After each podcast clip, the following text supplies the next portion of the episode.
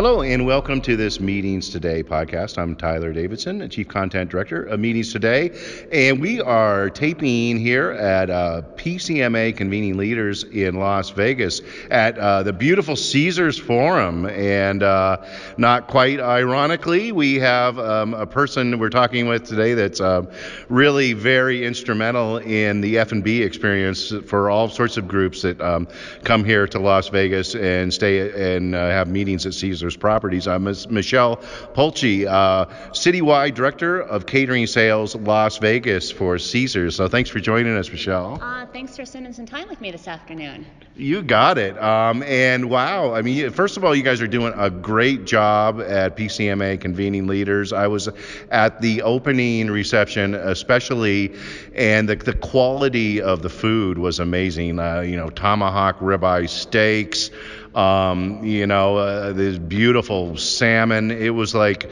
dining in a restaurant, except we're out there on that outside venue. Um, how, how did you pull that off? Well, pretty fun aspect about the forum is it does have the outside space. So it was a little chilly on Sunday night, but you did have inside outside, and depending on how you felt about the world right now, if you felt more comfortable being outside and getting the fresh air, you could certainly take that track and enjoy the food and beverage out there. Um, but it is when when we did the menus for Caesars Forum and the chefs, they wanted to bring restaurant quality food into a large format banquet facility like this, and each of the menu items is very carefully curated to make sure it's something that we could do. Um, they spent a lot of time and effort and menu planning and menu mixing and, and making sure that if we put something on a menu or we suggest something, it's certainly something that we can that we can do for two, 200, or 2,000 people. And, and, how do you facilitate that? Um, you know, it, it, a lot of things, uh, the old maxim, and I truly believe this, is like one of the things people will complain about when they come to a meeting is, you know, first maybe the temperature in the rooms, and second is the food and beverage. So there's a lot riding on this. How do you ensure such a high quality of food? Well, at first, talking to the meeting planner, what's the goal of the objectives, it goes back to those basic things like demographics. You know, there's a lot of females here. I don't even know the demographics, but I would say it's probably 80% female. And when you, are looking at that, you're going to want to look at your, your special dietary requests, but you're not going to want to do just a lot of just all protein. You're, you, we talked last night at dinner about vegetables and the, the new frontier and the plant based, but really just that hearty, rustic vegetable dishes and less composed salads. And I think you'll see that in everything that we've done and always have a health, healthier track. So for lunch today, there was salads and there was, you know, a meatball slider, but you, you could choose your track that you wanted, but there's something for everybody. And so even on the banquet menus, they, re, they read relatively really clean as well. Um, you know, breakfast uh, buffet, you just have a pork sausage link or bacon and you decide which one you want. Well, here you can choose an artichoke and spinach sausage or a jalapeno turkey sausage. So you can really tailor make things to give you that restaurant, like you're sitting in a restaurant and saying, here's what I want, and not a traditional banquet menu, which is kind of stodgy and just always has been the way it's always been.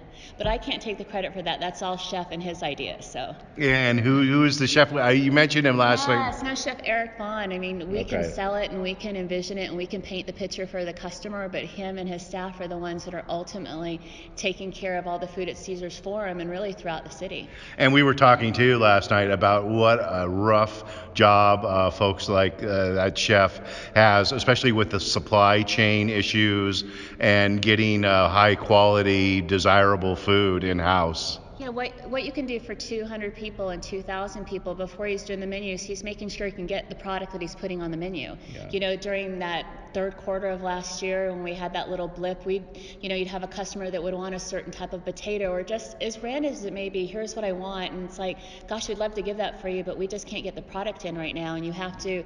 Most customers have had grace, and your honesty is the best policy. And we know we're in the grocery store and we can't find eggs or ramen.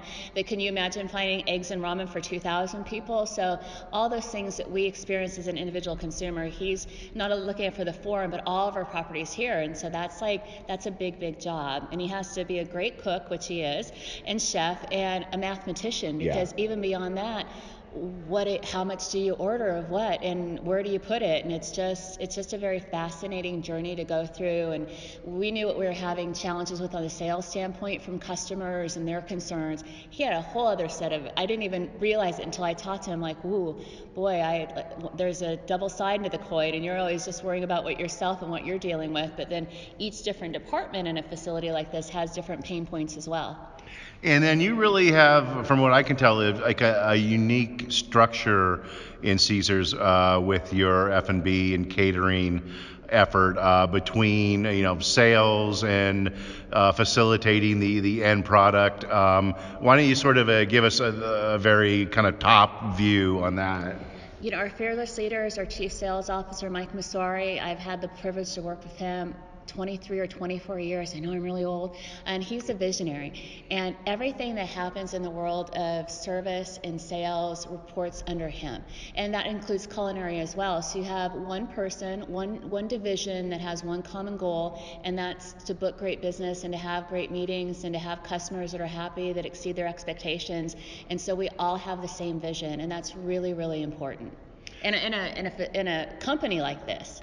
Um, and he, he kind of oversees that for the Reno properties, for Tahoe and Atlantic City. Some of our smaller um, other properties throughout our portfolio properties throughout the country, their food and beverage might report it to a restaurant director, mm-hmm. but for the big, um, but for the big properties, he's kind of our beacon of light that we follow. And so, you know, tell us what the situation is here on the ground in Las Vegas.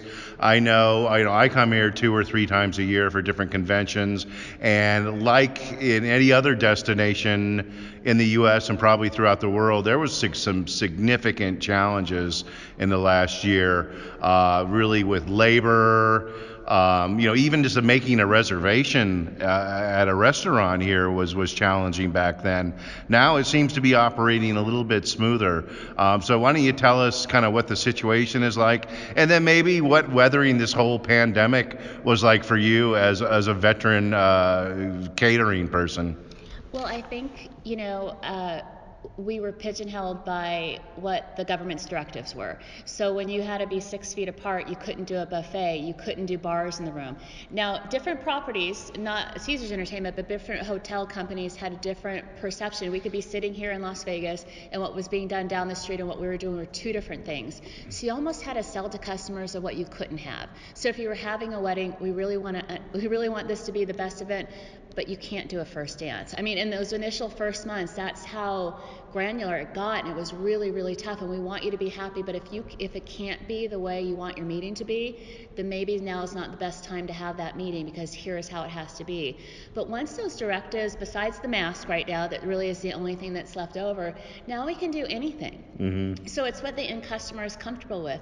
Is the end customer comfortable with buffets? Do they want and, and we can do a traditional line. We did very like stations today so it was kind of like a, a roaming buffet per se that you could go to different stations and pick up your food and not just like the one queue line.